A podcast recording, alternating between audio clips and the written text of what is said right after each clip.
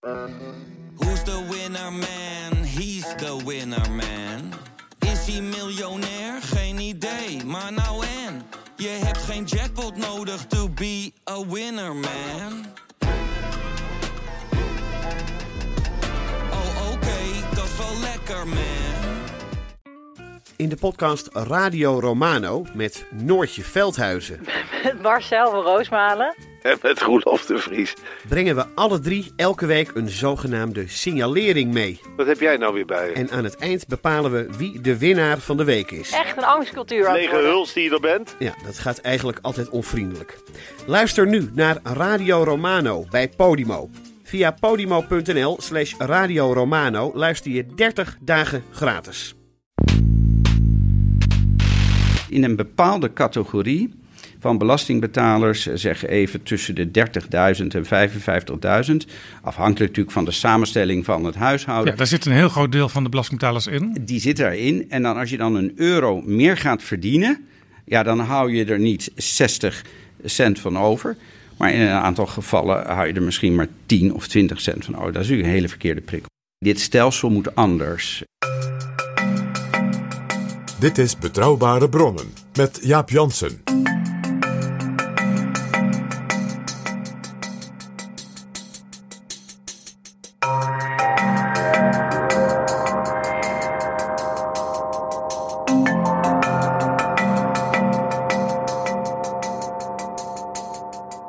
Hallo, welkom in Betrouwbare Bronnen aflevering 382 en welkom ook PG. Dag Jaap. PG, verspreid over de afleveringen hebben we regelmatig een serie in Betrouwbare Bronnen. Bijvoorbeeld over de val van de muur, de ondergang van de Sovjet-Unie. En sinds de inval van de Russen in Oekraïne veel over de historie daar. En jij hebt een nieuwe serie bedacht. Jazeker Jaap. 250 jaar United States of America. De Verenigde Staten bestaan 250 jaar. Maar dat wordt pas gevierd op 4 juli 2026. Op Independence Day, want dat wordt beschouwd als natuurlijk het begin. Er is ook een groot comité in Amerika dat van alles voorbereidt. Maar de historie van wat we dan Amerika zijn gaan noemen, begon natuurlijk eerder met een rebellie. Daar ontstond uit een republiek, een nieuwe staat en uiteindelijk een wereldmacht. En wanneer begon dat? Op 16 december 1773. Dus nu bijna 250 jaar geleden. In de haven van Boston. En het was een belastingoproer. De befaamde Boston Tea Party. Dat was een wilde nachtelijke overval. En dat was een soort actiegroep, de Sons of Liberty. Je hoort het al aan die naam. Dat had dus hele diepe filosofische oorzaken.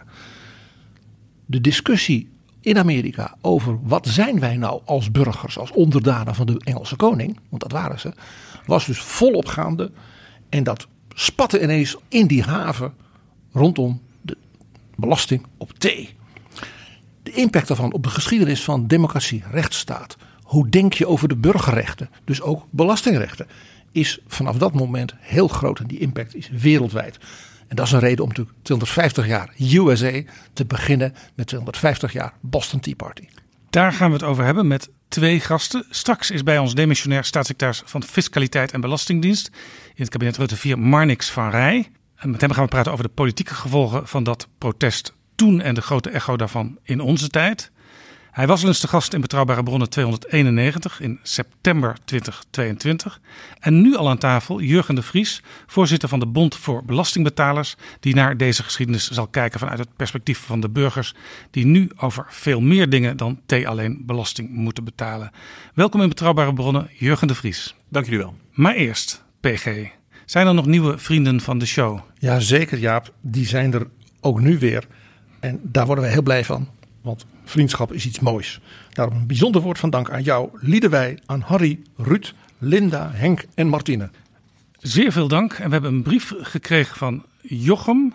Beste PG, hallo Jaap. Al lange tijd ben ik fan van de show. Met mijn moeder deelde ik een interesse in de politiek. Zo zijn we samen naar Nieuwspoort gegaan. Daar hebben we Caroline van der Plas gespot en de hand geschud. Helaas is mijn moeder twee weken geleden overleden.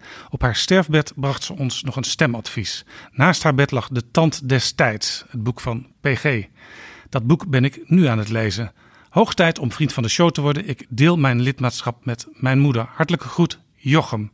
Nou, Jochem, heel veel dank en ja, gecondoleerd, maar het is prachtig dat je dit ons zo op deze manier meldt. Heel veel dank Jochem en toch ook een beetje leesplezier. Wil jij ons ook steunen met een donatie? Ga dan naar vriendvandeshow.nl slash bb. Dit is Betrouwbare Bronnen. Jaap Jansen en Pieter Gerrit Kroeger duiken in de politieke geschiedenis. PG, 250 jaar geleden, 1773. Ja, toen waren er in Noord-Amerika dus 13 kolonies. Britse kolonies onder de Britse kroon van koning George III. Wiens prachtige biografie van Andrew Roberts we in onze boeken special onlangs nog hebben besproken. En die mensen in die koloniën, die hadden er een beetje genoeg van. Ja, want zij hadden zichzelf natuurlijk in feite bevrijd van de Britten voor een deel. En van de Nederlanders en van de Duitsers en van wie al niet. Want ze waren een eigen nieuw land begonnen. Ze waren vertrokken uit Europa, heel veel van hen. Omwille van de godsdienstvrijheid, gewetensvrijheid. En hadden ook op die basis in elk van die kolonies, met erkenning natuurlijk van de Britse koning, hun eigen parlement, hun eigen grondwetten. Dat waren dus in zekere zin dertien min of meer onafhankelijke staten. Alleen hun staatshoofd zat in Londen en die benoemde een gouverneur. Vandaar dat je dus in die 50 staten van Amerika tot de dag van vandaag gouverneurs hebt aan het hoofd van de staat. Ja, en die gouverneur was in feite de stadhouder namens de koning. Precies. En zij hadden het gevoel, de burgers in veel van die kolonies, de ene wat meer, de andere wat minder, dat ze wel erg vaak geschoffeerd werden. Dat het goed overleg, wat min of meer ja, was afgesproken dat de koning zou luisteren naar de mensen en de gouverneur dan hè, in wijsheid zou beslissen en eventueel uh, in Londen zou hè, een goed woordje voor ze zou doen. Dat dat ja, uh, nogal vaak dat men daar de hand mee lichtte. En men wilde graag constructief zijn, maar ja, dan weer dit en dan weer dat. Daar speelde in het bijzonder natuurlijk de belastingen. Ja, want er moeten natuurlijk inkomsten zijn, wil je wat openbare werken kunnen doen. Maar ja, die openbare werken, die deed men natuurlijk niet in Wales of in Schotland. Of in de binnenstad van Londen, maar in Amerika. Dus die dingen regelde men bij voorkeur zelf. Maar ja, de koning die zei ja, ik bescherm jullie. En dat heeft dus een grote rol gespeeld. De koning van Engeland had in de jaren eind 50, begin jaren 60 van die 18e eeuw een grote wereldwijde oorlog gevoerd tegen Frankrijk. En had daarbij Canada veroverd. Ja, maar dat kost natuurlijk heel veel geld. Dus de Britse staatsschuld was enorm. En de tweede was dat de Amerikanen ongelooflijk blij waren. Want die zeiden dat het gevaar van Frankrijk is nu weg. Dus zelfs een groot gouden beeld voor de koning in New York op een plein neergezet. Zo blij was men met deze koning. Maar ja, toen was, ontstond ook wat gevoel van ja, dat leger dat hoeft nu niet zoveel geld meer te kosten. Hè? Een soort vredesdividend, dachten de Amerikanen. De koning zei ja, maar ik heb uh, staatsschuld. Dus de regering in Londen bedacht allemaal tijdelijke wetten om tijdelijk. Hè. Nou, in het begin zeiden de Amerikanen: nee, daar hebben we begrip voor. En jullie hebben ons verdedigd. Dus hè, de, grensbewaking. Het is allemaal zo modern als maar kan. Hè. Maar na een tijdje begon het natuurlijk op te vallen dat die tijdelijke wetten zo, zo vaak in de belastingen niet tijdelijk bleven.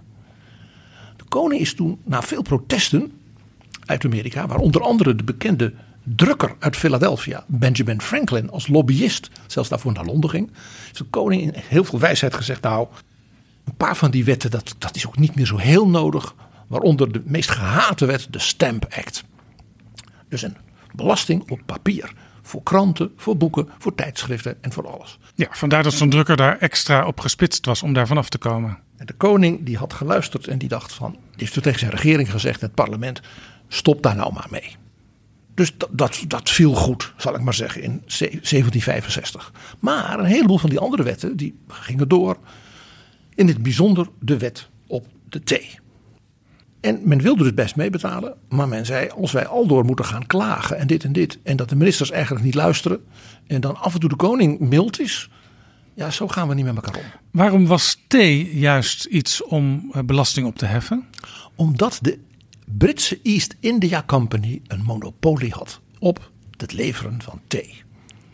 Dus daar kwamen theeklippers, zo heten die schepen, van China Britse schepen dus naar Amerika. En thee was populair? En thee was populair. Thee was de drank. Dat was een relatief nieuwe drank. Het was natuurlijk een relatief nieuwe cultuur, zoals ook de koffiecultuur ook in die 18e eeuw ontstond. En die Amerikanen zeiden dus: het is niet dat we niet willen betalen, Maar we willen wel serieus genomen worden en we willen dat het met ons overleg wordt gevoerd. Dat was dus de aanleiding van die beroemde leus: no taxation without representation. Ja, want ze hadden uh, dus geen enkele vertegenwoordiger in het uh, Britse lagerhuis. Nee, want ze hadden geen kiesdistricten. Ze hadden dus wel hun eigen congres van Connecticut en North Carolina met een gouverneur. Maar wat die zeiden, daar werd natuurlijk in Londen, hoefden ze daar niet naar te luisteren. Ze waren onderdanen, ze waren geen burgers. En hoe kregen die, uh, die uh, parlementen in de Verenigde Staten zelf uh, hun geld? Kregen die dan een budget uit Londen toegewezen? Nee, dat moesten ze zelf regelen. Bovenop, los van wat dus als, als orders uit Londen kwamen. En je hoort het al, ik zeg het woord orders. Het gevoel was van, wij willen hè, voor de publieke zaak best wat doen. Ook de publieke zaak van de Britse koning. Maar dan willen we wel als burger meetellen. Daar speelde, moet ik heel eerlijk zeggen, uh, de Hollanders natuurlijk ook een rol bij. Je raadt het al, Jaap. De Hollanders die hadden dat monopolie van de thee. Met dus die dure thee, want daar moest je dus extra belasting over betalen. Dat hadden ze door. Dus die gingen niet zo'n hele goede thee uit Azië, misschien niet zo heel lekker, smokkelen. Dus er was een enorme smokkelhandel van de VOC en de West-Indische Compagnie naar dus die 13 koloniën. Ja, want ze wisten, wij kunnen het goedkoper leveren, dus dat zal zeer, zeer in trek zijn. En heel wat handelaren, met name in die haven van Boston, die werkten erg mee met die Hollandse smokkelwaar. Dus dat het conflict in de haven van Boston ontplofte, had ook zo zijn Hollandse oorzaken. Hier speelt natuurlijk, je hoort dat al no taxation without representation, ook de intensieve debatten, ook in Europa, in die verlichtingstijd over wat zijn burgerrechten. Wat mag een absolute vorst wel, wat mag hij niet? Wat mogen burgers zeggen? Waar mogen ze invloed op uitoefenen? Het zijn natuurlijk discussies zoals wij ze hadden met de patriotten tegen de Oranjes. En natuurlijk met koning Philips II, Willem van Oranje. Die verzette zich tegen de oppermacht van de koning die in Spanje zat. De geschiedenis en ook de documentatie en de discussies in die 16e eeuw in de Nederlanden werden ook door de Nederlandse immigranten in Amerika en ook de, zeg maar de, de, nou ja, de, de intellectuelen daar en de journalisten voortdurend weer geciteerd en aangehaald. Een hele belangrijke inspiratiebron voor wat uiteindelijk dus de onafhankelijkheid van Amerika werd. Na het eerste conflict, de Boston Tea Party, is dus de herinnering en ook de reflectie op zelfs de apologie van Willem van Oranje en het plakkaat van verlatingen. Dus die hele discussie bij de start van Amerika, inclusief die, dus die rellen hè, in Boston, hebben hele diepe filosofische wortels. En hadden dus ook hele vergaande consequenties voor het ontstaan van die nieuwe republiek. Ja, het werd genoemd in de geschiedenis de Boston Tea Party. Wat was nou het, het feestelijke element ervan? Nou, eh, doordat de gouverneur van de staat Massachusetts, meneer Hutchinson, weigerde te polderen, zeiden ze: we gaan die gouverneur een lesje leren. En ze hoorden via de, de handelscontacten dat er een aantal schepen uit China in aantocht waren. toen hebben ze gedacht: we gaan demonstreren in de haven dat die schepen niet mogen worden uitgeladen. En uh, dan zal die gouverneur wel moeten toegeven. Dus dat werd rellen, dat werd uh, plunderingen van, van het Huis van Hoge Ambtenaren. Veel gedoe. En op een bepaald moment waren die drie schepen, die waren er. Eén voor één. En dat was dus in december, nu 250 jaar geleden. Dat waren de schepen Dartmouth, Beaver en het schip Eleanor. En die schepen waren er. En de gouverneur zei, ze worden uitgeladen. En bij het uitladen wordt dus die, die T-tax betaald. Ja, zoals het altijd ging in die jaren. En uh, geen gedoe. Toen is dus die, dat geheime genootschap, de Sons of Liberty, die heeft nog gezegd, dan gaan we nu toeslaan. En die hebben dus in de nacht van 16 december zich verkleed als indianen. Er zat ook Indiaanse tomahawks bij zich, dus uh, uh, messen en zo, als bewapening. Wilden ze echt als indianen overkomen of was het meer een soort carnavaleske toestand? Dat was het alle twee. Het was carnavalesk, wij zijn oer-Amerikanen. En men was verkleed en had zich dus zelfs zwart gemaakt zodat ze niet herkend konden worden. Nou, die hebben dus die drie schepen overvallen. En Jaap, uh, die hebben uren dus in dat schip de theebalen losgesneden. En ik zal je de cijfers uit die tijd maar even voorlezen. Ze hebben 92.000 pond thee overboord gegooid in de haven. Dat is dus 45 ton. En daar kun je nu 18,5 miljoen theezakjes van maken. De waarde daarvan, omgerekend nu, was 1 miljoen dollar. En waarom deden ze dat? Om die gouverneur natuurlijk uh, onder druk te zetten. Van als jij niet met ons wilt polderen, als je niet met ons wilt doen, dan kunnen wij ook uit een ander vaatje tappen.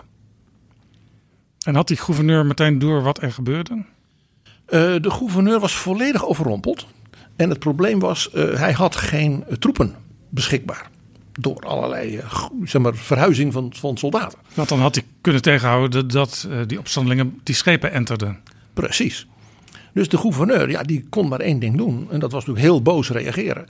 En ja, die vermomde indianen midden in de nacht. Ja, daar was niks mee gebeurd. Op eentje na, Francis Eckerley, die is gevat. En is als gevangen gezet. De enige. Tot ver in de 19e eeuw heeft men bijna niet geweten wie die Sons of Liberty activisten waren. Want die allemaal hun mond gehouden. Die Francis Eckerley, die zweeg ook. Ja, die zweeg. En de reden was dat ze bang waren dat ook toen Amerika onafhankelijk was, de East India Company een soort civiele rechtszaak zou beginnen tegen deze uh, ja, mm, boze lieden die hun thee kapot hadden gemaakt. Ja. ja, want die thee was dus losgemaakt en die werd in de haven gegooid? Ja, ja, ja. Nou, het merkwaardige is, de actie was een enorm succes wat betreft de PR. Het ging als een lopend vuurtje in alle kranten in Amerika van die tijd. Binnen een week al, overal. En het interessante is dat er een heleboel, zeg maar, meer verstandige Amerikanen. die eigenlijk wilden proberen in gesprek te blijven met de koning. het een hele slechte actie vonden. Bijvoorbeeld Benjamin Franklin, die dus veel lobbyde, ook in Londen. Die zei: Dit is ongelooflijk dom van de mensen in Boston. Want wat ze hiermee doen, is ze provoceren hiermee die gouverneur die kan nu niet anders dan naar Londen dus heel woedend reageren en eisen om dingen. Ja, want die gouverneur moet natuurlijk verantwoording afleggen aan de koning in Londen. Precies. Vandaar dus ook dat George Washington als belangrijk man in de staat Virginia naar buiten toe zei: ja, de mensen in Boston, ja, die hebben die, die, zaak van de vrijheid. In zijn briefwisselingen schreef hij: Bostonians are mad in their conduct destroying that sea.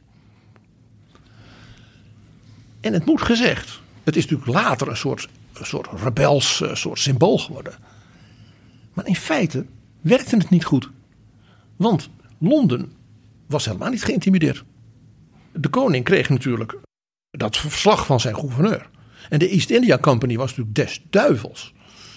En die hebben dus de ministers onder druk gezet. En de koning die zei, nou ben ik al die jaren zo mild geweest. Ik heb die Stamp Act ingetrokken. En is dit de dank die ik krijg? En toen uh, extra troepen eh, naar de haven zenden? Troepen en de zogenaamde coercive acts. Er is een wet aangenomen in het parlement. Zo van we zullen ze is daar in Boston een poepie laten ruiken. De haven van Boston werd gesloten, dus met militair geweld, totdat de thee zou zijn vergoed. Uh, de grondwet van Massachusetts werd afgeschaft. Dus de, dus de thee die dus in het water was gevallen, uh, die moest alsnog betaald worden, de belasting daarop. En ondertussen kon alle andere handel niet doorgaan. Schadevergoeding aan de East India Company enzovoort. Precies waar Benjamin Franklin voor gewaarschuwd had. Want die, die kende politiek wel, zeg maar, de verhoudingen wel. Hoe viel dat bij de, bij de mensen die de aanzet tot de opstand hadden gegeven? Dachten ze, we zijn te ver gegaan? Nee, er ontstond een enorme radicalisering in Boston. Ook omdat dus de grondwet van de staat Massachusetts door de koning bij wet buiten werking werd gesteld. En de vrije verkiezing van bijvoorbeeld burgemeesters en wethouders ook daarmee in Amerika. Of die staat was verboden.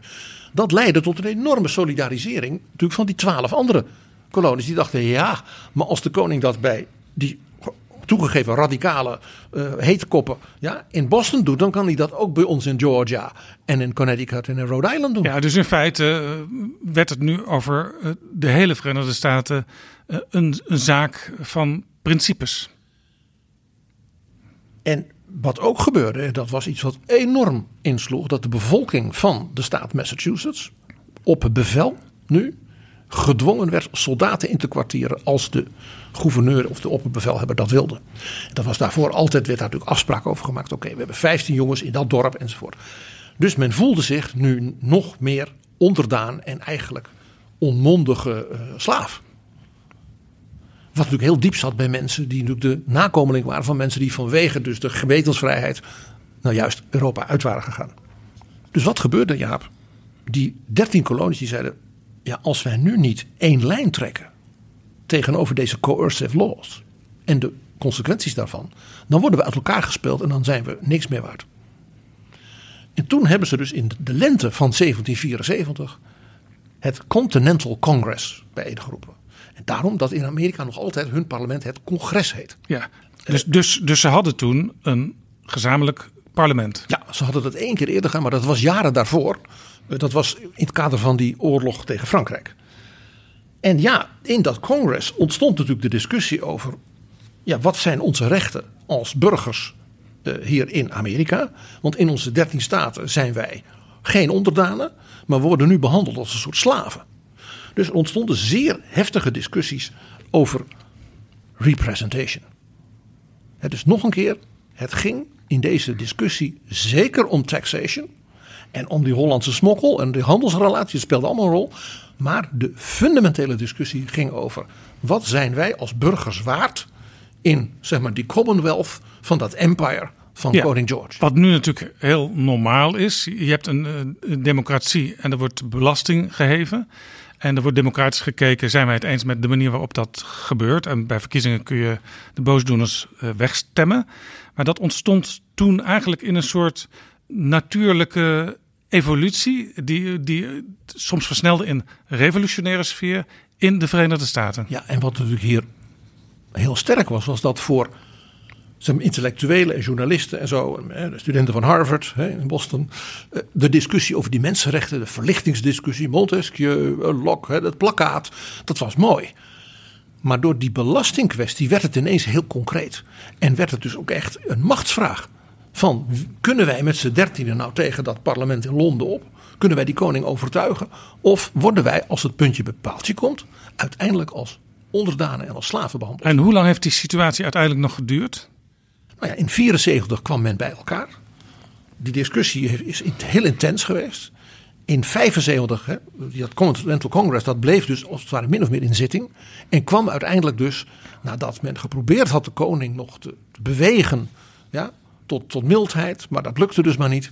Werd dat dus de 4 juli 1776, de Declaration of Independence. En dan komen we aan dat 250-jarig bestaan. Maar het is dus ondenkbaar wat daar gebeurd is zonder de Boston Tea Party. En dus de scherpte die de Boston Tea Party en dat conflict in die haven maakte van die meer filosofische verlichtingsdiscussie. En vandaar, PG, dat wij nu ook gaan praten met de Nederlandse staatssecretaris die over belastingheffing gaat. Want als er natuurlijk één iemand in Nederland gaat over het vraagstuk no taxation without representation, is het Marnix van Rij. Weet je trouwens, PG, dat er een hitsingle is geweest in de Engelse hitparade in de jaren 70 van de Sensational Alex Harvey Band. En dat liedje heet The Boston Tea Party. Ik zal het even laten horen. You going to the party? Going to the Boston Tea Party. Going to the party. Going to the Boston Tea Party. Going to the party. Going to the Boston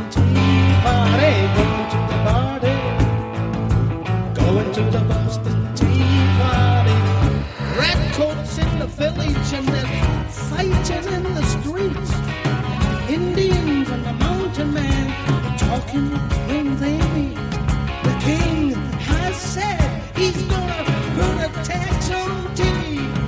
And that's the reason y'all Americans drink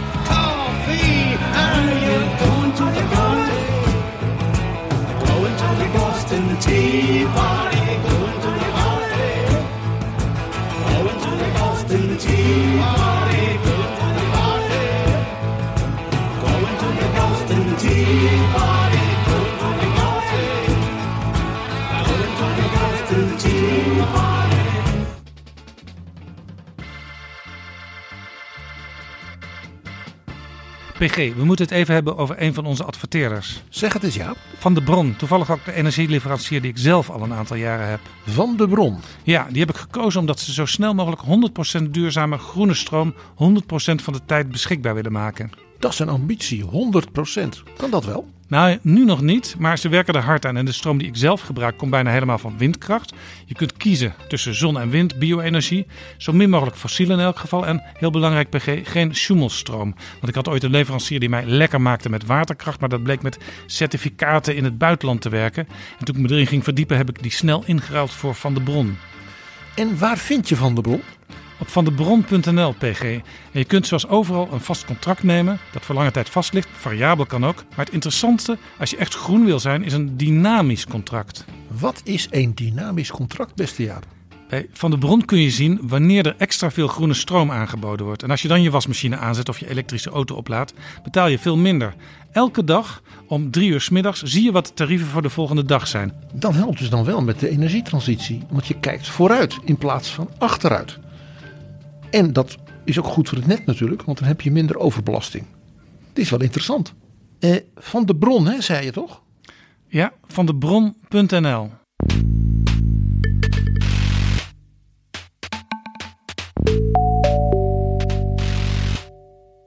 Dit is Betrouwbare Bronnen. En we praten over het heffen van belasting. Vanwege dat onderwerp is inmiddels ook bij ons de staatssecretaris die daarover gaat.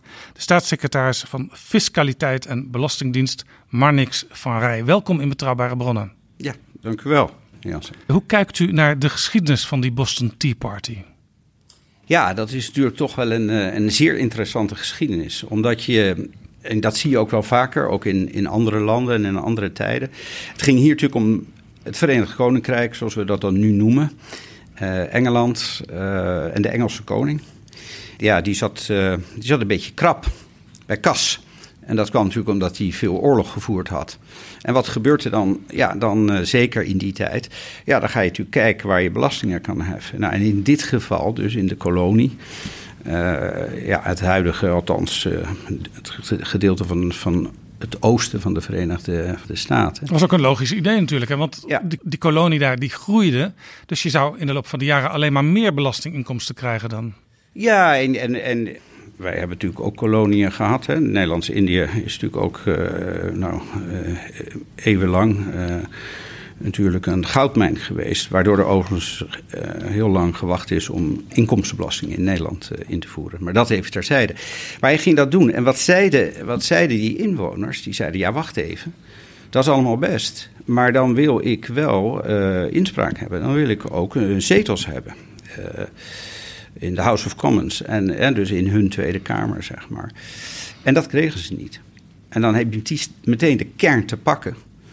Uh, en dat is toch, uh, ja, uh, no taxation without representation. Wat natuurlijk een hele gevleugelde spreuk is geworden. Ja. en de belastingenkwestie raakte dus in feite het fundament van de grondrechten van burgers ten opzichte van hun overheid. Ja, en, en wij hebben natuurlijk ook, hè, een van jullie vorige uitzendingen zijn jullie zeer uitgebreid ingegaan op, zoals de Vlamingen dat dan noemen, de opstand der Belgen.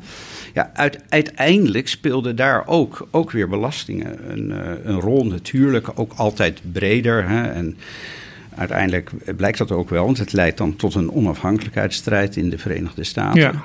Ja, in Nederland zelf is natuurlijk ook uh, de uitbreiding van het kiesrecht steeds mede gekoppeld geweest aan het, het heffen van belasting. Ja, zeker. Zeker. En, uh, nou ja, en ook de tiende penning van Alfa is ook een hele bekende. Ja, de Spaanse koning die wilde ja. dat middeleeuwse gedoe met al die rechten uh, wilde die moderniseren, coherent maakte, effectief, efficiënt. Dat was de ideale staatssecretaris voor Belastingdienst, was Philips II. en die Hollanders die vonden het helemaal niks. Ja. Die wilden hun oude rechten. Ja, en ook van top-down, van bovenaf opgelegd. In het Escoriaal, achter ja. het bureautje. Ja. Dus het is, je ziet eigenlijk steeds, hè, dus, en ja, laten we heel eerlijk zijn, um, om even nu heel dicht bij huis en in de actualiteit te blijven. We hebben natuurlijk vorig jaar een zeer hoge inflatie gezien. En naar aanleiding van de energiecrisis. En ik kan me nog heel goed een van de eerste debatten herinneren. Uh, waarbij ik persoonlijk erop aangesproken werd. Uh, bij het mondeling en vragenuurtje. Uh, dat de benzineprijs zo hoog was. En de accijnsen veel te hoog waren. Nou, wat het kabinet gedaan heeft, overigens niet naar, alleen naar aanleiding van dat mondelinge vragenuurtje. Maar dat is dat we die accijns toen verlaagd hebben, tijdelijk. En je hebt dit jaar weer gezien hoe moeilijk het is om het weer te verhogen. Dus je moet altijd heel goed opletten wat je doet. Niet meteen een revolutie, maar je kan er wel verkiezingen mee verliezen. Ja, ja want meestal is het zo dat er wordt iets nieuws ingevoerd. Eh, ik noem maar wat je nog af en toe hoort, het kwartje van Kok. Uh, en daar kom je dan in feite niet meer van af. En daar wordt dan nog steeds over geklaagd. Maar als je de belastingen tijdelijk verlaagt, is het misschien nog wel problematischer. Want dan zien mensen direct dat het op een bepaald moment weer omhoog gaat. Ja, nou dat hebben we dus met die accijnsverlaging gezien. Die zouden we in twee trapjes verhogen. Het eerste trapje, dat is, dat is nog wel gelukt, maar dat tweede trapje niet. Dat is nu eenmalig dan, maar ik, ik voorspel je dat bij een formatie... Uh, dat uh, blijvend van tafel gaat, die, uh, die verhoging. Dat, en daarvoor wordt het groeifonds opgeofferd? ja, bijvoorbeeld. Moet gedekt worden. We zitten hier bij het ministerie van, bij het ministerie van Financiën. Maar het is wel heel interessant, hè, ook dat kwartje van Kok. niets is blijvender dan een tijdelijk aangekondigde en ingevoerde belastingverhoging. Dat was precies wat dus die Amerikaanse, zeg maar, de, de, de congressen, de parlementen van die dertien kolonies, dus daar verdachten ze als het ware Londen van. Van ze hebben nu een tijdelijk belasting op glas om de staatsschuld na die oorlogen te doen. Toen was de Stamp Act die papier, op papier. Toen hebben ze zo'n druk uitgeoefend dat de koning George uiteindelijk heeft gezegd: nou, laten we dat dan maar inderdaad tijdelijk maken. Dit was een prachtig voorbeeld van wat u zegt. Tijdelijke maatregelen hebben een enorme eeuwigheidswaarde. Ja, en, en omgekeerd zeg ik ook wel eens. Hè, dat is de andere kant van de munt. Uh, dat als we bijvoorbeeld, hè, neem de Inflation Reduction Act, hè, dat wordt nu gezegd 369 miljard. Wat zijn die Amerikanen succesvol? Dat is een tax credit. Dat is eigenlijk een subsidie. Het is nu al drie keer overtekend. En dan weten wij, dat gaat een enorm uh, gat slaan in de begroting. Nou zijn de Amerikanen daar iets, iets losser in dan wij. Maar dat is meestal het begin van het einde. Dus een succesvolle fiscale incentive is meestal het begin van het einde, de afschaffing. Wij hebben dat vroeger ook met de weer bijvoorbeeld gehad. Jurgen de Vries, voorzitter van de Bond voor Belastingbetalers. Uh, we hebben in Nederland natuurlijk uh, taxation en representation. Uh, maar ik kan me voorstellen dat u eigenlijk helemaal niet zo blij bent met taxation überhaupt. Nee, nou, wij zijn als Bond voor Belastingbetalers helemaal niet tegen belastingen. Integendeel, ik denk dat belastingen, ja, het is een noodzakelijk kwaad. Je moet het betalen. Als het maar zinnig en zorgvuldig en zuiver gebeurt. Dat is eigenlijk altijd ons standpunt geweest. Voor ons is de discussie over de Boston Tea Party vooral interessant vanuit het perspectief van het representation deel. En dat wordt wel eens verengd, vind ik zelf, tot heb je wel of niet stemrecht. Nou, dat mogen we dan uh, op 22 november mogen we dat uitoefenen. Maar het is veel meer dan dat stemrecht. Het gaat ook over welke rechten heb je als belastingplichtige. Ja, dus er moet ook een soort cultuur zijn vanuit de overheid om de belastingbetaler eh, eh, erbij te betrekken. Nou ja, om in ieder geval een aantal fundamentele grondrechten te respecteren voordat je belasting heft. Als je dat niet doet, dan krijg je allerlei problemen waar de staatssecretaris ook wel eens mee te maken heeft gehad. Nou ja, geef maar eens een voorbeeld. Wat voor problemen krijg je dan? Nou ja, op dit moment doet de inspectie eh, belastingen, eh, toeslagen en douane onderzoek naar drie grote hersteloperaties, die allemaal te maken hebben met de Belastingdienst. Uh, en die drie grote hersteloperaties, dat gaat over toeslagen, over de zwarte lijst en over box 3, die hebben één ding met elkaar gemeen. Dat het allemaal te maken heeft met een schending van de rechten van belastingplichtigen. En dat gebeurt niet altijd met opzet. Ik denk dat het uh, gewoon ook soms stommiteit is, een foutje. Maar die moeten wel hersteld worden. En op het moment dat je je niet bewust bent van die rechten, ja, dan krijg je belastingwetgeving waar op termijn, dan hebben we geluk in Nederland, dat je dan de rechter hebt die daar gewoon een stokje voor steekt. En dat hadden de mensen in Boston niet. Die hadden die ontsnappingsroute niet. Nee, zeker niet. Nee, dus vandaar dus die, die, dat het zo'n funderend discussie werd. Niet alleen in Boston en met die actievoerders, maar in dat hele continent van die dertien kolonies. Die zeiden ja, maar wij, wij worden, we zijn wel onderdaan en we zijn ook braaf naar de koning. Maar we worden slaven gemaakt als we niet oppassen. Taxation en representation is een soort van balans. Ja, je mag belasting heffen mits je er stemrecht voor terugkrijgt en dat je rechten worden beschermd. Dat is hoe wij ernaar kijken. Ja, eh, maar ik vraag, u bent onlangs in de Verenigde Staten geweest. Was dat toeval? Dat het Amerika was? Uh, nee, niet helemaal toeval. Ik had uh, aan de ambtenaren vorig jaar gezegd: laten wij een, een, een werkbezoek aan de Verenigde Staten afleggen. In het verleden gebeurde dat wel. De laatste staatssecretaris die dat gedaan heeft was uh, Jan Kees de Jager. En daarvoor ook nog uh, Joop Wijn. En waarom is dat belangrijk? Omdat er bilateraal het nodige te bespreken is in DC. Uh, dus in het, in het congres, maar ook bij treasuries, hun ministerie van Financiën. Ja, een van de dingen die, die in dat soort gesprekken aan de orde komt, is dat er mensen zijn in Nederland die dubbel belasting moeten betalen, zowel hier als in de Verenigde Staten. Ja, dat is een van de onderwerpen. Het, het, het FATCA-onderwerp is, uh, is aan de orde geweest. Maar ik heb ook met de multilaterale uh, organisaties, IMF, Wereldbank, ook in New York met de Verenigde Naties. Voor het eerst dat daar een staatssecretaris van Financiën is geweest. Omdat de Verenigde Naties steeds actiever wordt op het onderwerp van de internationale belastingpolitiek. Dus je zou ook kunnen zeggen, er zit ook een element van internationale belastingdiplomatie aan. En ja, last but not least, en dat, dat was toch ook echt mijn eigen voorkeur. Uh, de suggestie was om naar Californië te gaan. Nou heb ik het land veel bereisd. En zal ik blijven doen. Uh, maar één dag naar Californië vanaf de oostkust is niet verstandig. Nee. Dus ik heb gezegd, laten we naar Texas gaan. Texas is drie uur vliegen van New York City. En Texas is al lange tijd booming. Zeer interessant voor Nederland met een, de grootste haven van de Verenigde Staten, Houston. Maar ook de hele transitie, olie, gas, waterstof, windenergie, de IT. Dus uh, toch ook gewoon echt met het Amerikaanse ondernemerschap. Uh, dat is ook belangrijk voor, uh, voor de fiscalisten. Maar u was in DC en heeft toen ook een bezoek gebracht aan de Taxpayers Advocate Service. Ja, nou dat was ook, stond ook duidelijk op mijn verlanglijstje, omdat in het coalitieakkoord dus afgesproken was dat, uh, dat wij ook in Nederland een, een, een uh, taxpayers advocate of een vergelijkbare vorm, maar dan op Nederlandse context, in Nederlandse context geplaatst zouden invoeren.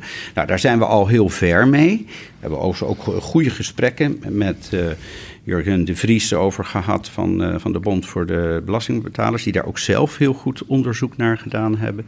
Maar ook de Tweede Kamer zit daar bovenop en we hebben nu een kwartiermaker aan de slag. En zij hebben gewoon al twintig jaar, ruim twintig jaar ervaring ermee. En dan is het altijd goed om uh, ja, in dit geval dan in de Verenigde Staten te horen uh, ja, wat de plussen en de minnen zijn. Ja, wij hebben in Betrouwbare Bronnen aflevering 275 Nina Olsen te gast gehad. Zij is van 2001 tot 2019 de leider geweest van die Taxpayers Advocate Service. En het idee om naar die service heel goed te kijken en te overwegen om zoiets in Nederland te gaan doen. Dat komt oorspronkelijk van de Bond voor Belastingbetalers, Jurgen de Vries. Jazeker, dat was de eerste keer dat ik in deze podcast mocht optreden. Samen met uh, Pieter Klein en Jan Klein Nijhuis. Toen nog van RTL en uh, van Trouw. Die onderzoek deden naar de toeslagenaffaire. En in dat gesprek kwamen we gaandeweg tot de conclusie dat als het gaat over rechtshulp aan belastingplichtigen, dat daar nog een wereld te winnen valt in Nederland. En ik had gelezen dat in de Verenigde Staten er, iets bestond als de Taxpayer Advocate Service, die daar heel goed werk deed al een aantal jaren. Uh, en uh, in de podcast de suggestie gedaan van is dat niet een onderwerp waar we ook in Nederland naar zouden moeten kijken. En dat was in 2019. Nou, we zijn nu vier jaar verder en, ja. en al een heel eind verder. Ja, en het is ook uiteindelijk in verkiezingsprogramma's uh, terechtgekomen. En toen dus in het coalitieakkoord. Ik heb zelf overigens, ik ben, ben jarenlang belastingadviseur geweest. Ik heb twee keer de, te, een, de Taxpayers Advocate ingeschakeld in 2007 en, en 2010. En dat was in een zaak die, die, waar, waar gewoon je er niet doorheen kwam. Het was een zaak waar Nederlanders bij betrokken waren? Ja, ja Nederlandse particulieren. Hè, die, die, die er, er een teruggave uh, zouden moeten krijgen. En het, ja, het hielp echt direct, uh, omdat toch een onafhankelijk iemand wel binnen de IRS geborgd. Dat, dat blijft ik wel sterk vinden hoe zij dat toch hebben weten vorm te geven. En heeft dus een onafhankelijk, onafhankelijke organisatie, ja. maar die zit binnen de Belastingdienst. Ja. En mag daar ook onafhankelijk ingrijpen binnen die dienst. Ja, en het kan natuurlijk wel zijn. En toen ik in DC was, heb ik natuurlijk ook de vraag op tafel gelegd. Ja, maar hoe werkt dat dan? Hè? Zit die, is die dan lid van de directie? Ja. Geeft dat dan af en toe discussie? Ja. Maar ja, inmiddels is het een instituut daar geworden. Dus het is gewoon gezag gekregen. Dus ook al zit jij in je eentje daar, als taxpayers advocate, laten we even zeggen, met nog uh, 15 anderen in de directie als zij hun standpunt op tafel leggen, nou dan, moeten, dan moet de IRS, de rest van de IRS, wel met hele sterke argumenten komen om daarvan af te wijken. Jazeker, dat kan ik echt alleen maar bevestigen. Er zijn eigenlijk twee redenen die wij hebben gevonden waarom de, de taxpayer advocate in de Verenigde Staten zo effectief is. Het ene is dat ze dat dat ze onderdeel zijn van de Belastingdienst in de VS en daardoor hele korte lijntjes hebben. Ik denk dat dat heel belangrijk is. En het tweede is, maar dat is iets wat we in, in, waar we in Nederland volgens mij ook nog wel behoefte hebben, is dat er heel duidelijk een kader is waarbinnen die taxpayer advocate opereert. Er is een dat ligt ook heel nauw bij dit ontwerp. Er is een taxpayer bill of rights in de Verenigde Staten. Ja, dat gaat dus verder dan zeg maar mensen die in de knel zitten helpen en uh, ook schouder aan schouder staan uh, tegenover de machtige overheid.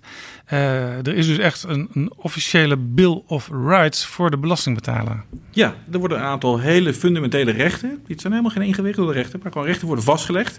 Die bieden houvast aan belastingplichtigen, maar ook aan de Belastingdienst, maar ook aan de taxpayer advocate in de Verenigde Staten, om, om daar uitspraken over te doen. Om mensen te, op weg te helpen, mocht er een conflict zijn. Ja, dat is bij wijze van spreken dus ook iets wat als je bij de Belastingdienst werkt aan de muur hangt en dan kun je af en toe het hangt daar ook aan de muur. Als je het, het, gebouw van de IRS binnenkomt, dan hangt dat ook. En ik, ik, ik vind het zelf ook een heel goed idee. En dat, dat, dat is gewoon toch ook wel misschien wel een beetje Amerikaans. Hè, maar, dat komt natuurlijk ook uit, uit die worsteling van de Boston Tea Party en dat Continental Congress. Maar wat zijn nou die rechten? En toen dus die grondwet uiteindelijk werd gemaakt in Philadelphia.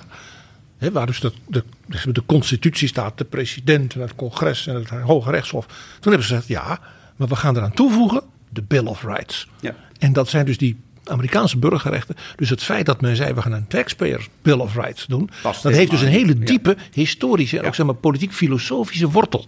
Exact, een politiek-filosofische wortel. En dat gaat eigenlijk ook nog wel terug naar hè, ook het Verenigd Koninkrijk. is toch een beetje anglo-saxisch eh, denken. Ik wil nog heel even reageren op wat Jurgen zei.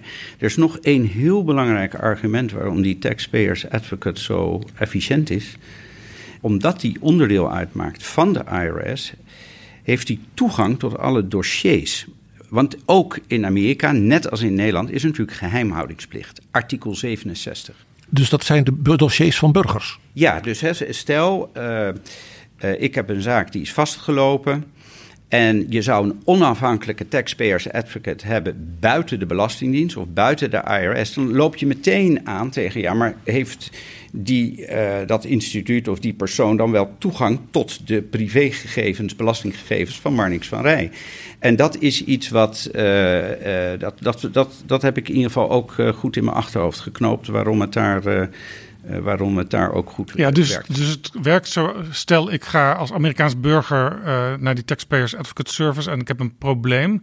Dan kunnen zij meteen in de dossiers, in mijn dossiers kijken of er potentieel een zaak in zit. Ja, en, en, en dan kan er dus niet de, de Belastingdienst uh, zich uh, beroepen op, uh, ja, sorry, geheimhoudingsplicht. Want het is onderdeel van diezelfde Belastingdienst. Ja, nog even over die Taxpayers Bill of Rights. U zei dat u dat een goed idee vindt, ook voor Nederland. Ja, Zeker. Kijk, ik zie wel een soort evolutie. Ik denk dat je uh, rechtsbescherming is natuurlijk het centrale onderwerp. Zo, uh, zoals Jurgen heel, heel terecht gezegd heeft. In maart gaan wij ook zelf evalueren de hersteloperaties waar, in waar ik verantwoordelijk voor ben, box 3. Als mede ook de zwarte lijst, hè, de fraudesignalering. Ik vind het namelijk heel belangrijk, want dat, ik vind dat dat veel te weinig in de politiek gebeurt. Uh, er worden met alle goede bedoelingen hersteloperaties opgezet. Of er worden in crisissituaties besluiten genomen. Ik heb dat vorig jaar natuurlijk gezien. Maar wat wij in de politiek eigenlijk altijd vergeten, tenzij er parlementair onderzoek komt of een parlementaire enquête, dat is dat we ook zelf kritisch evalueren en ook derden daarbij uh, betrekken. En ik, ik denk dat dat hele onderwerp rechtsbescherming, dat uh, gaat veel meer handen en voeten krijgen. Dat is echt niet alleen de taxpayers advocate. Dat heeft bijvoorbeeld ook te maken met een heel belangrijk onderwerp. En daar lopen we nu tegenaan. Bijvoorbeeld bij de, bij de coronaschulden. Wat is je kwijtscheldingsbeleid? Wat is je invorderingsbeleid? Ik zal, ik zal daar één voor, heel kort voorbeeld Ja, want er zijn op dit moment uh, nog heel veel mensen, ik weet even het getal niet, ja. maar die nog uh, enorme schulden uit de coronatijd moeten terugbetalen. Ja, Nou, het is gelukkig wel aan het afnemen. We hebben eh, vorig jaar natuurlijk besloten dat uh, iedereen zijn schuld in vijf jaar mag afbetalen. Dat in sommige situaties zeven jaar. In sommige situaties zal de Belastingdienst ook coulant zijn bij schuldsanering, als er levensvatbaarheid is. Maar ik kreeg bijvoorbeeld uh, van de week een, een, een, situatie op mijn bord. Van, dat kwam over via de commissie verzoekschriften van de Tweede Kamer. Ook een heel belangrijk instituut. Waarbij iemand dus uh, gestopt was als ondernemer maar nog wel coronaschulden moeten afbetalen. En dan hebben wij dus een regel dat de Belastingdienst preferentie heeft. Dus als er een akkoord ligt met andere schuldeisers, die bijvoorbeeld akkoord gaan met 51%, dan zeggen wij, ja, wij willen dubbele hebben. Ja, en dan kijk ik naar zo'n situatie en denk ik, ja, maar dan kan de betreffende meneer, mevrouw, die kan eigenlijk bijna niet meer verder met zijn leven. Dus dat, dat hele onderwerp van, van uh, rechtsbescherming gaat ook zeker in een volgend kabinet uh, meer handen en voeten krijgen.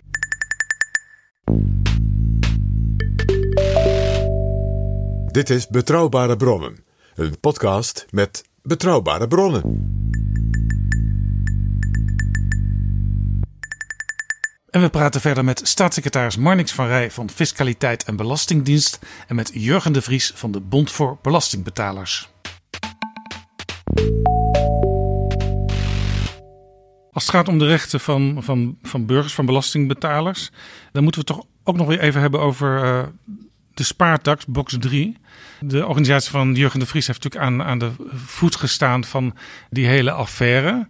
En geprocedeerd uh, tot aan de Hoge Raad. Uiteindelijk uh, heeft de Hoge Raad gezegd: die heffing zoals die was in box 3, uh, eh, die, die deugde niet. De heffing op sparen en beleggen. Belastingdienst ging uit van een fictief percentage waarover moest worden betaald. Maar dat bleek heel fictief, want mensen bleken jarenlang veel te veel betaald te hebben. De Hoge Raad zei: ja, het is in strijd met de mensenrechten. U heeft een plan gemaakt om de belasting op sparen en vermogen eerlijker te gaan heffen. Maar de advocaat-generaal die heeft nu geadviseerd aan de Hoge Raad om ook die variant die u met uw ambtenaren bedacht heeft niet goed te keuren. En rond maart van het nieuwe jaar dan zal er waarschijnlijk een uh, besluit komen van de Hoge Raad. Dat uh, moet dus nog als een soort donderwolk uh, in het vooruitzicht te zien zijn voor u. Ja, Kijk, toen ik begon op 10 januari vorig jaar, was, werd ik natuurlijk geconfronteerd met dat arrest van de Hoge Raad van 24 december. Ik had in 2015 in de Senaat al gewaarschuwd voor die, voor die wijziging. Dus dat die Hoge als lid van de Eerste Kamer? Als lid van de Eerste Kamer. Waar u voor het CDA in zat? Ja. Maar goed... Uh, uh, Uw voorganger Erik Wiebes wilde niet luisteren. Nee, en je, had, je hebt geen recht aan amendement in de Eerste Kamer. En wat er toen natuurlijk heel listig gedaan is, en dat doe ik nu niet met dit belastingplan, dat is dat die wijziging die op 1 januari 2017 zou ingaan, die was gekoppeld aan het belastingplan 2016, waar 5 miljard lastenverlichting in zat. Dus de, de keuze die je dan had, als niet zijn de regeringsfractie. dat is een politieke truc dus. Hè? Je koppelt dingen aan elkaar. Dat maar goed, dat is gelopen zoals het gelopen is. Vervolgens hebben wij eerst de herstel gedaan. En dat was heel belangrijk, ook om een begin van herstel van vertrouwen te hebben. Dat is dat al die bezwaarmakers binnen zes maanden hun geld terugkregen. Vervolgens hebben we voor een hele moeilijke afweging gestaan voor degene die geen bezwaar hadden. Ja, want u zat toen bij mij in Betrouwbare Bronnen. En ik hoorde u toch min of meer zeggen: we gaan kijken of we eigenlijk iedereen die hier last van heeft gehad of we die kunnen compenseren. Maar dat is uiteindelijk niet, daar is uiteindelijk niet toe besloten. Ja, ik heb, ik heb toen eigenlijk ook de, de, dilemma's gegeven, ook aan de Tweede Kamer geschetst. Uh, nou, daar ga ik nu even niet in detail op in.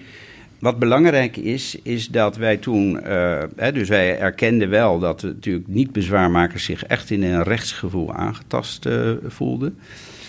Er lopen nu vier zaken. Daar hebben we ook overeenstemming over, onder meer met de Bond voor Belastingbetalers, maar ook beroepsorganisaties. Dus in de zin van wat de rechtsvraag is. Ja, dat zijn in feite uh, modelzaken, zou je kunnen ja, zeggen. En die gaan uiteindelijk landen weer bij uh, het Hof in, uh, in, in, in Straatsburg. En, en daarvan zegt u ook, wat er uit die zaken komt, dat zal ook model staan voor de verdere aanpak, de verdere correctie op het systeem? Wij hebben, toen, wij hebben toen gezegd, en dat heb ik in een brief aan de Tweede Kamer geschreven, nadat dat in de, in de ministerraad geaccordeerd is. Wij gaan ervan uit dat we die zaken gaan winnen, omdat ja, er is ook een ander arrest van de Hoge Raad geweest. Dat als je niet op tijd bezwaar maakt, ja, dan, dan vis je eigenlijk achter het net. Desalniettemin, mochten wij die zaken toch verliezen, dan krijgt iedereen zijn geld terug. Ook degene die geen bezwaar hebben gemaakt. Bindt dat ook uw opvolger? Jazeker, want dat is een, een besluit van de ministerraad geweest. Is uh, naar de Tweede Kamer gegaan. En dat heeft een zekere rust gebracht op dat front. Dat is het verleden. Toen moesten wij, en daar had u het over, een besluit nemen. Wat doe je in de overbrugging? Want ik heb wel steeds gezegd, uiteindelijk moeten we naar een nieuw stelsel toe. En daar ligt nu een wetsontwerp in internet. Uh, en dat betekent dus dat straks op de formatietafel voor het eerst in 20 jaar er een afgerond wetsontwerp ligt, inclusief de, de feedback vanuit de internetconsultatie, met een uitvoeringstoets van de Belastingdienst. Die moet nog komen. Ja, en dan is het aan formerende partijen om dat of de prullenmand in te gooien, of uh, het al dan niet gewijzigd uh, over te nemen. En als zij tempo maken, het volgende kabinet, dan kan op 1 januari 2027 een nieuw stelsel komen. Maar ik neem aan dat u ervan uitgaat dat het plan zoals dat onder uw verantwoordelijkheid gemaakt is, dat dat in de kabinetsformatie overgenomen zal nou, worden? Er is behoorlijk draagvlak voor, want ik ben niet over één nacht ijs gegaan. Ik heb alles tegen het licht gehouden, links, rechts, van boven naar beneden. Uh, uitgewerkt. Het is niet alleen een voorstel van deze coalitiepartijen. Daar is ook draagvlak bij andere partijen. Maar we zullen het zien. Ik kan niet meer doen dan dat. Dan terug naar uw vraag. Ja, er ligt een conclusie van de advocaat-generaal. Dat heeft met name betrekking op uh, de categorie overige beleggingen. De spaarders, die hoor je niet meer, want die, dat is over 40% van de belastingplichtigen. Want ja, het forfait hebben we nu zo dicht op de werkelijke spaarrente gezet.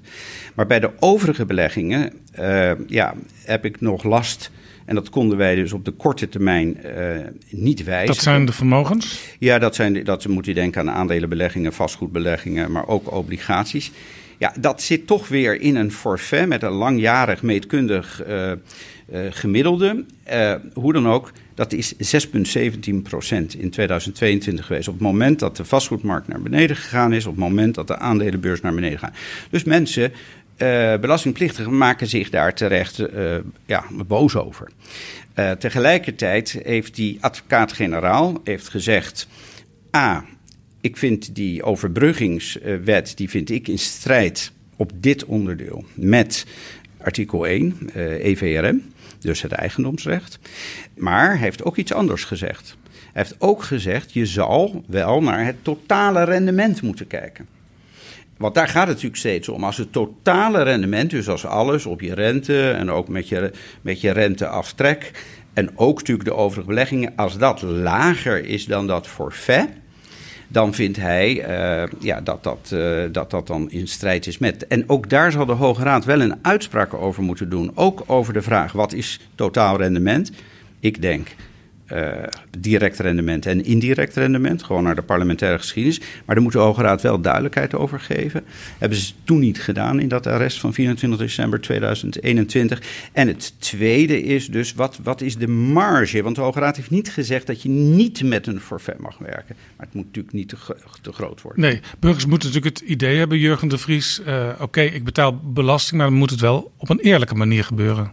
Ik vind het altijd wonderlijk. Hè? De, de staatssecretaris heer Verrij gebruikt altijd een, een prachtige formulering in, uh, in debatten met uh, de Kamer over belastingen. Dat er een balans moet worden gevonden tussen uitvoering, uh, rechten van belastingplichtigen en de schatkist.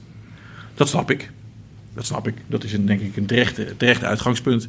Wie kan maar, er nou tegen een balans zijn? Precies, wie kan er tegen een balans zijn? Maar als dat betekent dat je daarmee de rechten van belastingplichtigen schendt ja, dan, dan, dan snap ik dat dat een politieke realiteit is. Waar uh, de regering en de Tweede Kamer en de Eerste Kamer mee, mee kunnen leven. Maar dat dat voor belastingplichtigen natuurlijk onaanvaardbaar is. En dat levert natuurlijk een hele moeilijke situatie op. Dus vandaar kom ik weer terug in algemene zin. Ik snap de balans. Ik snap ook de positie van de staatssecretaris heel goed. Hij moet toch voor de, passen op de schatkist en dat die ook gevuld is, dat we daar goede dingen van kunnen doen. Maar als dat betekent dat je daarmee rechten van belastingplichtigen schendt, ja, dan ben je nog verder van huis. Dan kom je terecht in hersteloperaties. En, uh... en wat is uw gevoel bij uh, de, de, de, hoe er nu met box 3 wordt omgegaan? Hoe, dat, hoe, hoe getracht wordt het oude probleem op te lossen en een nieuwe regeling te maken? Oh, dat, dat is een. Dat, ik, snap, ik snap de worsteling absoluut. Het is een heel ingewikkelde, heel ingewikkelde kwestie. Uh, het is niet zo eenvoudig als, als heel veel mensen doen voorkomen. Uh, ik denk dat de staatssecretaris daar op een, een, een, redelijk goede lijn te pakken heeft. Mits er maar altijd duidelijk is dat belastingplichtigen recht hebben. Schatkist moet worden gevuld, moet uitvoerbaar zijn voor de Belastingdienst, maar belastingplichtigen hebben rechten. En als, dat, als de plannen betekenen of impliceren dat je de rechten van belastingplichtigen overtreedt, dat kun je van heinde en ver zien aankomen, dan weet je dat je fout zit. Ja, dan is het een boemerang die je weggooit. Maar deze staatssecretaris is een honorable man en die zal dat ongetwijfeld allemaal meenemen. Nou, in het nieuwe stelsel hebben we, want ik, ik ben het daarmee eens. Uh, kijk, um, als het gaat om eh, de belastingheffing op inkomsten uit vermogen, want daar hebben we het over, dan is het realisatiebeginsel moet het uitgangspunt zijn. Dus pay as you go. Je betaalt belasting op het moment dat je iets genoten hebt. Dus in het nieuwe stelsel is het ook zo dat je in het jaar zelf, de dividend bijvoorbeeld, minus de kosten, daar betaal je belasting over. De rente die je hebt ontvangen, daar betaal je belasting over.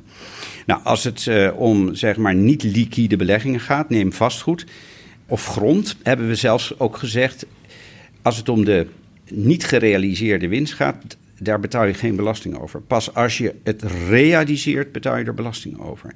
Alleen ten aanzien van liquide beleggingen, dus aandelen op de beurs. Hè. Stel, iemand heeft, uh, ik noem maar wat, voor 100.000 spaargeld en voor 50.000 de aandelen. Ja, dan wordt voor, voor die aandelen dividend belast en de rente. En de aangroei op de aandelen in het jaar. En als er verlies is, is het aftrekbaar. Dat is een ingewikkelder systeem, maar veel eerlijker dan een forfait. En, en dat is toch luisterend ook naar eh, de, de, terechte kritiek. Uh, van uh, ja, je moet ook wel vanuit de belastingplichtige redeneren. Ja. En ik, het valt mij op dat als ik dit verhaal uh, uitleg, dat, en, en ook dank voor het begrip van de voorzitter van de Bond voor Belastingbetalers, want dat heb ik ook op deze positie pas geleerd. Dat het allemaal niet zo eenvoudig is. Ik was ook een fiscalist die vanuit de zijkant liep te roepen: wat een onzin. Ja, en u vond het toch waarschijnlijk ook wel leuk en spannend om al die ingewikkelde dingen een beetje te proberen te doorgronden. Ja, dat vind ik natuurlijk altijd leuk. Maar eh, er zijn twee dimensies in deze rol bijgekomen. Dat is de uitvoeringskant. En, en dat budgettaire. En daarom vind ik het ook heel terecht de opmerking de budgettaire uh, doelstelling mag niet beslissend zijn bij belastingheffing als het om inkomsten uit vermogen gaat. En dat is heel lang wel geweest. In dat nieuwe stelsel is het gevolg dat de inkomsten gaan meebewegen met de beurs. En met, uh, ja, en met daar moeten dus ook eh, kabinetten ja, rekening mee houden dat dat niet altijd tot de optimale inkomsten leidt. Op lange termijn wel. Maar voor een kabinetsperiode van vier jaar, stel je zal net in een vierjarige cyclus zitten dat je in een recessie zit en dat, uh, dat, dat, dat de beurs naar beneden gaat, ja, dan zal je minder inkomsten hebben. Maar er staat tegenover dat het niet altijd zeven magere jaren zullen zijn. Het zullen ook wel eens zeven vette jaren zijn. Dus je moet het op de lange termijn zien. En wat je hier dus ziet, bij alle techniek die hier ook in zit natuurlijk, is dat je er terugkomt op die fundamentele vraag. Eigenlijk van gouverneur Hutchinson van Massachusetts. Die mensen staan daar op die kade, die zijn boos op die thee. Wat ga ik nu doen? Bij het uitladen van die thee ga ik gewoon als een ijzeren heinde zeggen: jullie kunnen allemaal de boom in. Die thee wordt uitgeladen en die belasting wordt betaald. En ik luister niet naar jullie en dat blijf ik niet doen. Of dat je zegt van ik moest even luisteren, wat speelt hier? Waarom zijn die mensen nou zo boos? Is dat om die thee of is het om dat fundamentele rechtsvraagstuk? En het grappige is, u, bent als het ware in deze kwestie een beetje gouverneur Hutchinson. Dat u als daar moet afwegen, wat is mijn rol? En hoe komen we er wel op een manier uit ja, dat, die, dat zeg maar, die schatkist wordt gevuld voor de koning. Want ja, die staatsschuld en die oorlogen, dat is toch wat. Maar, maar dat, dat de bevolking van Massachusetts niet het gevoel heeft, zelfs onze grondwet wordt nu afgeschaft. Ja, maar het is de kern van de representatieve parlementaire democratie. En naar mijn, echt naar mijn overtuiging. Dat is ook dat je heel goed luistert. Uh, niet alleen in het parlement zelf, wat ik echt altijd doe bij ieder debat. Maakt niet uit eh, coalitie of niet coalitie, maakt niet uit of er een eenmansfractie is of een grote fractie. Uh, dat is toch echt het gemeen overleg, het uitwisselen van argumenten. Mijn uitgangspunt is altijd: ik laat me graag overreden door het betere argument van de ander. Maar ik heb er wel over nagedacht. Ja. Dus we gaan zo het debat in. En ook met uh, allegenen buiten het parlement. En dat heb ik zeer gewaardeerd uh, in, in ook het hele box 3. Ik had natuurlijk nooit zo'n brief kunnen schrijven over de niet-bezwaarmakers. als de Bond voor Belastingbetalers of de beroepsorganisatie zouden zeggen.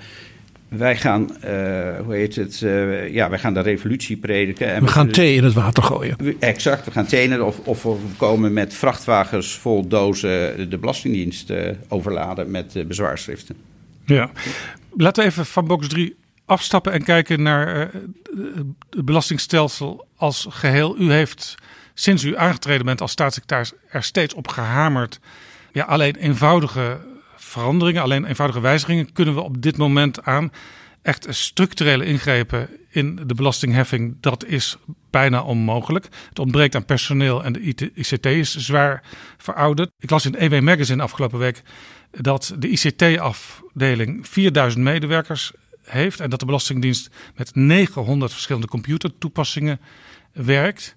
En dan kun je het niet aan. Wanneer kan de Belastingdienst het wel aan? Heeft u al een stip op de horizon? Ja, ik, ik begin altijd eerst met het goede nieuws. Die Belastingdienst haalt 402 miljard op aan belastingen en premies volgend jaar. Dat is meer dan 1 miljard per dag.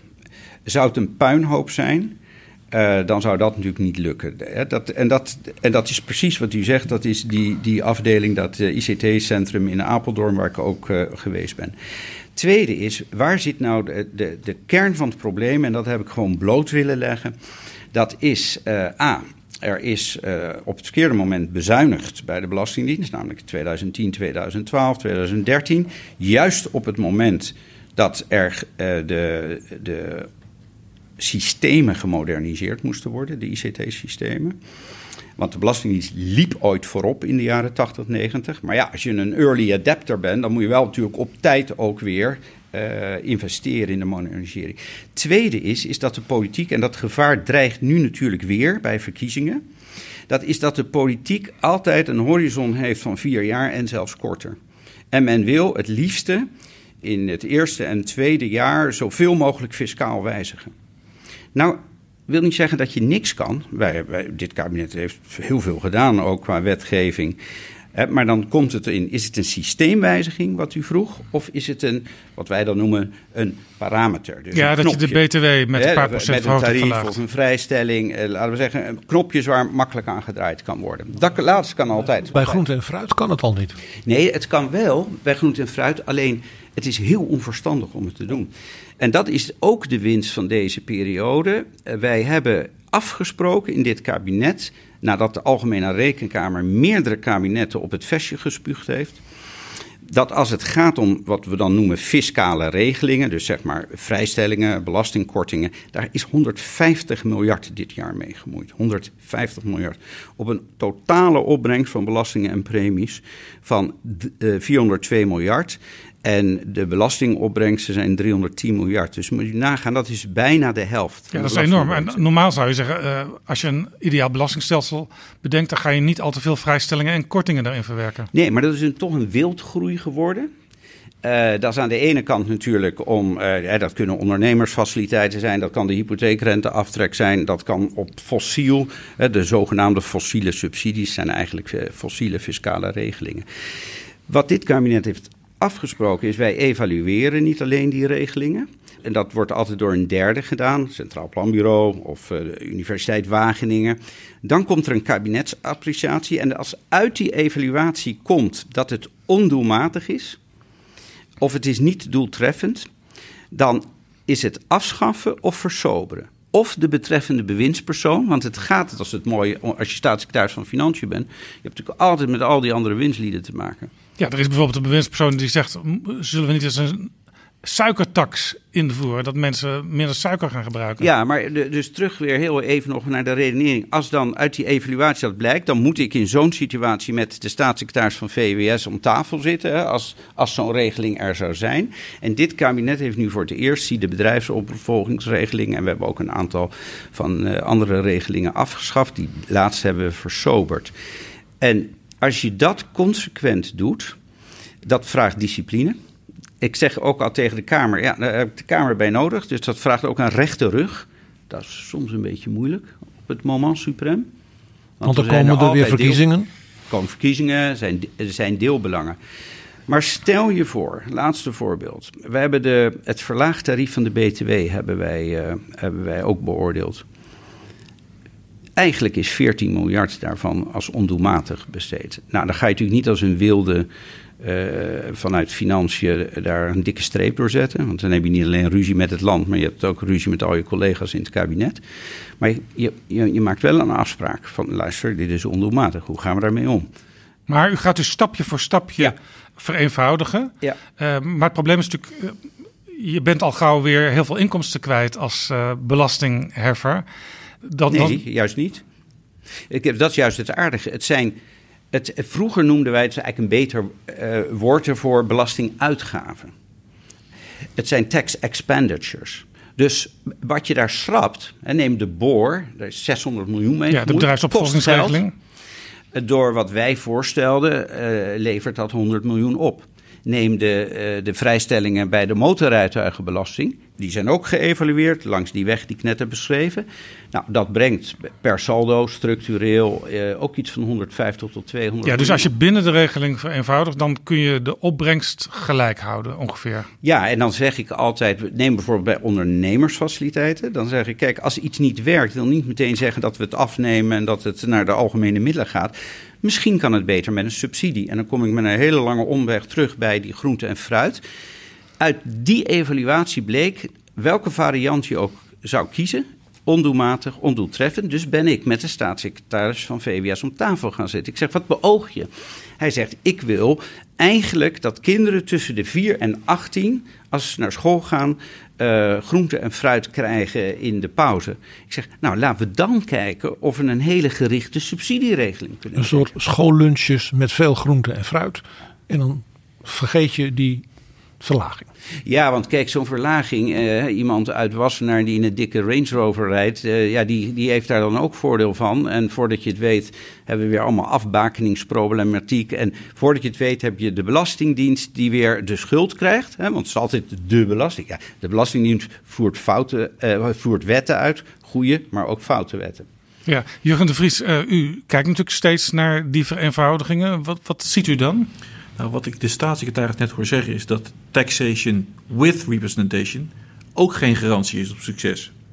Want voordat je het weet, eindig je met een hele serie fiscale vrijstellingen die voor een deel van de samenleving heel interessant zijn, maar opgebracht moeten worden door andere mensen. Ja, en daar kom je dan later achter en dan moeten voor die andere groepen ook weer uh, uitzonderingen worden bedacht. Nou ja, die, die, uiteindelijk is het een, is het een zero-sum game in goed Nederlands. De, de, de belastingverlichting voor de een is de verzwaring voor de ander.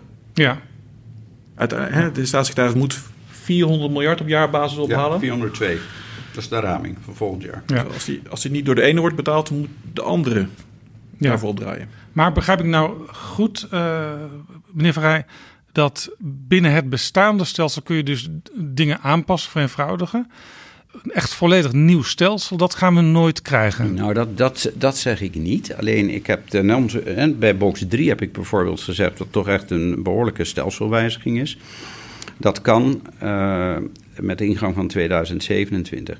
Nu de inkomstenbelasting.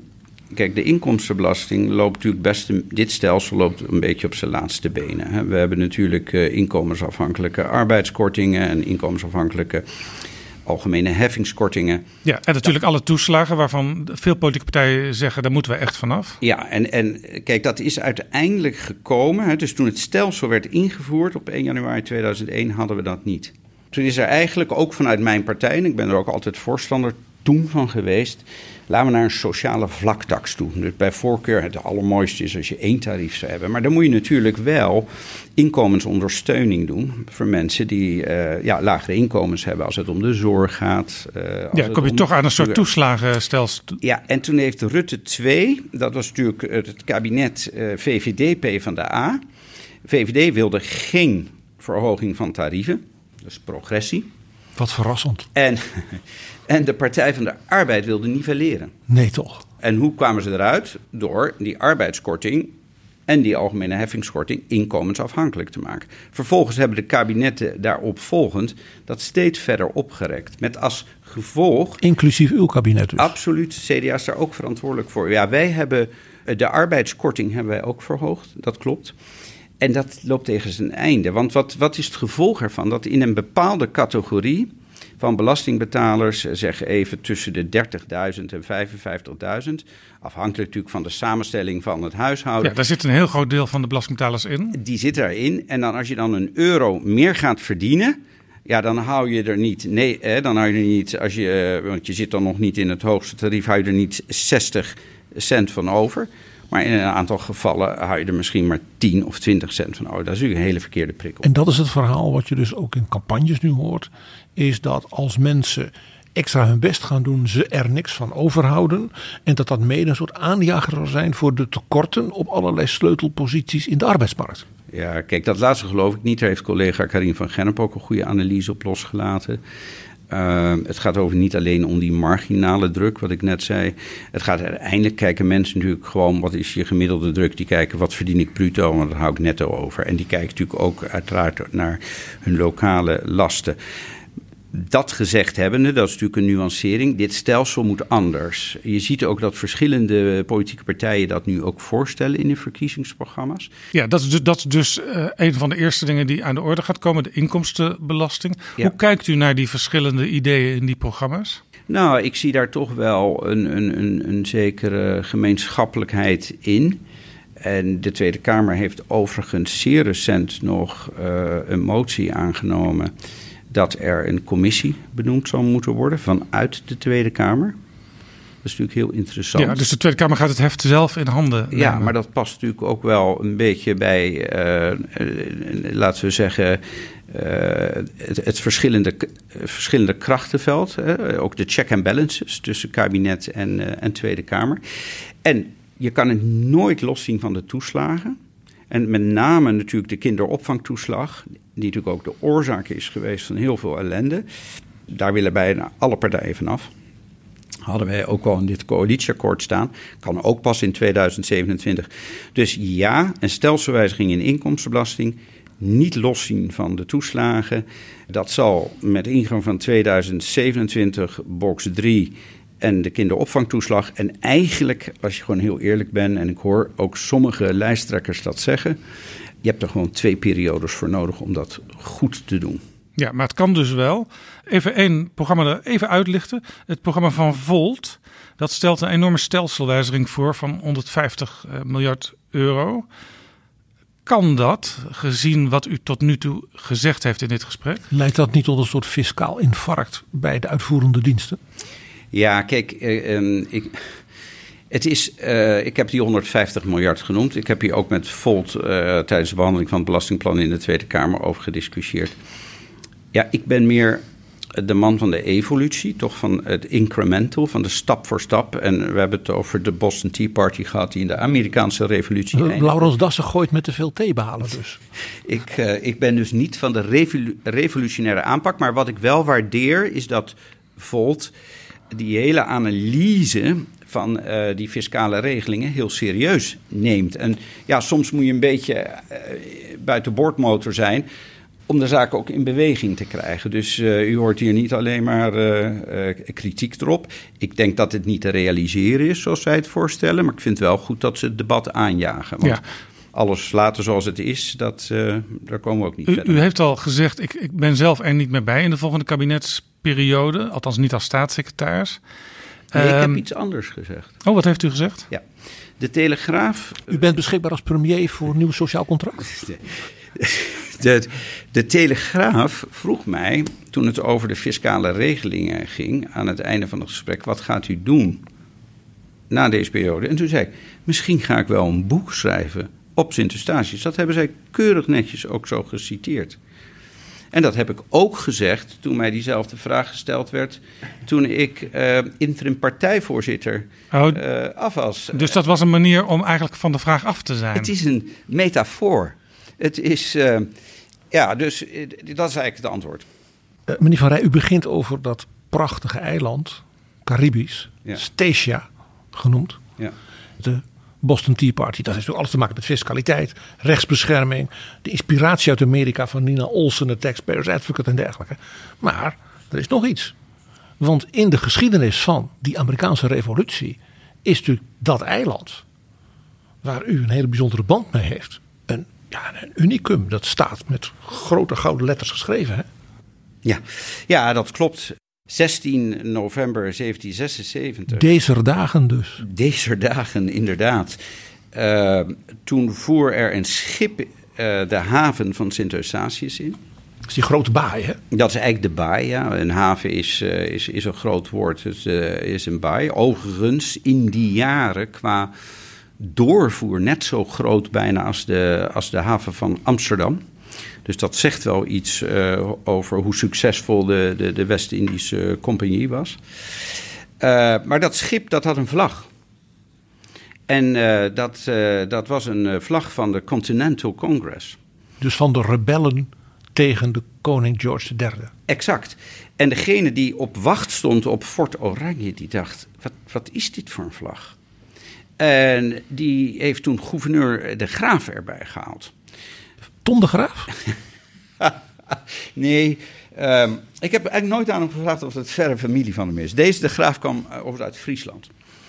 En de gouverneur de Graaf die zei, die, die, die, die, die, die koos voor het, uh, het zekere voor het onzekere. Ze herkennen die vlag ook niet, dus die zei: Weet je wat, we geven zoveel saluutschoten, we doen net alsof het een vreemde mogendheid is. Dit is de versie van de graaf later. Dus hij deed dat. En vervolgens heeft een, een Engelse jongen van 17.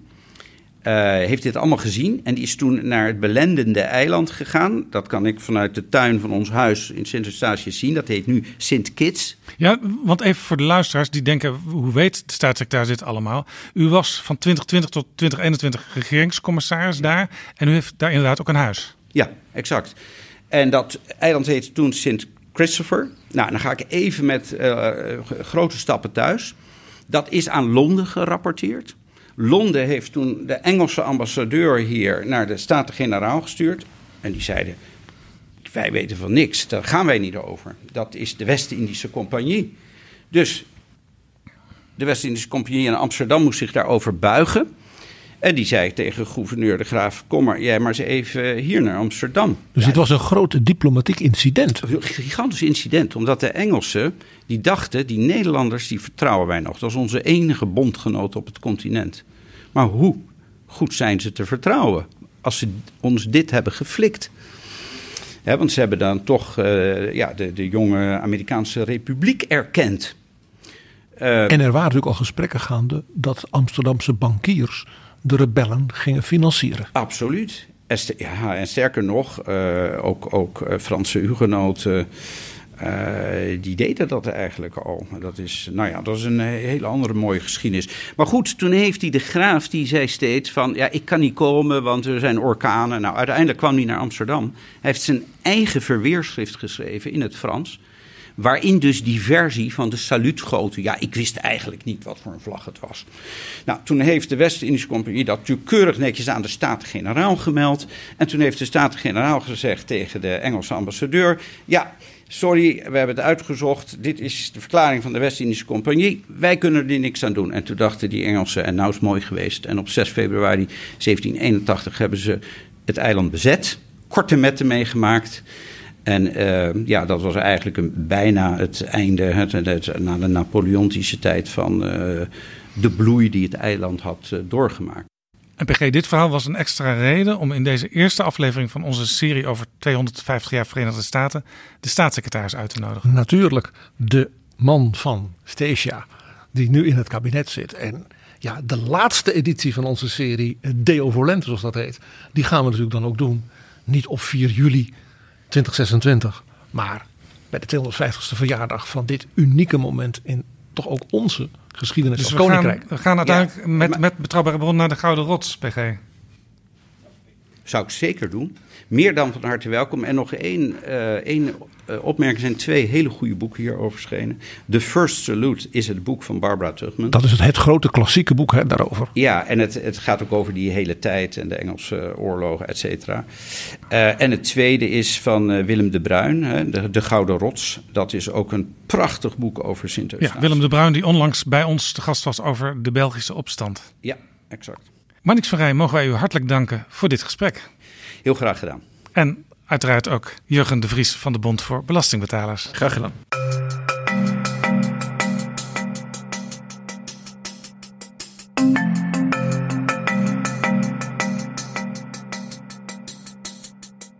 Zo, dit was Betrouwbare Bronnen, aflevering 382. Deze aflevering is mede mogelijk gemaakt door de vrienden van de show. Wil jij ons ook helpen met een donatie? Ga dan naar vriendvandeshow.nl slash bb. PG, we kregen trouwens een audiobericht binnen. Ik laat het even horen. Het komt van Mies. Ja, hallo. Ik geniet altijd enorm van jullie doorwrochte uitzendingen. Kom er nog eens om. Ik zou graag vriend willen worden, maar er zijn al tientallen kleine abonnementjes die om voorrang vragen. En ik ben een gepensioneerde die niet hard genoeg gewerkt heeft om een groot inkomen te verdienen. Dus helaas, ik kan dat niet betalen. Ik hoop wel dat jullie ook toegankelijk blijven voor de mensen die geen vriend worden. Dankjewel Mies. Ja, we hebben natuurlijk heel graag nieuwe vrienden, want met die donaties kunnen we nog veel meer nieuwe afleveringen maken. Maar we hechten er ook aan dat betrouwbare bronnen voor iedereen toegankelijk blijft. Dus Mies, maak je geen zorgen. Wij zijn ook heel blij met jou als luisteraar. En er zijn vast nog meer luisteraars die wel zouden willen, maar ja, het kan even niet. Beste Mies, we zijn gewoon heel blij dat je zo enthousiast bent. En we hebben luisteraars van alle leeftijden en van alle vormen van welvaart. We hebben ze overal in de wereld. We hebben zelfs vrienden van de show die uit allerlei plekken buiten Nederland komen. Dus uh, wees niet bezorgd. Jij blijft gewoon onze luisteraar. Dankjewel Mies en blijf luisteren. En wilt u zich namens Mies ook vriend van de show maken? Ga dan naar vriendvandeshow.nl slash bb. Tot volgende keer. Betrouwbare bronnen wordt gemaakt door Jaap Jansen in samenwerking met dag en nacht.nl.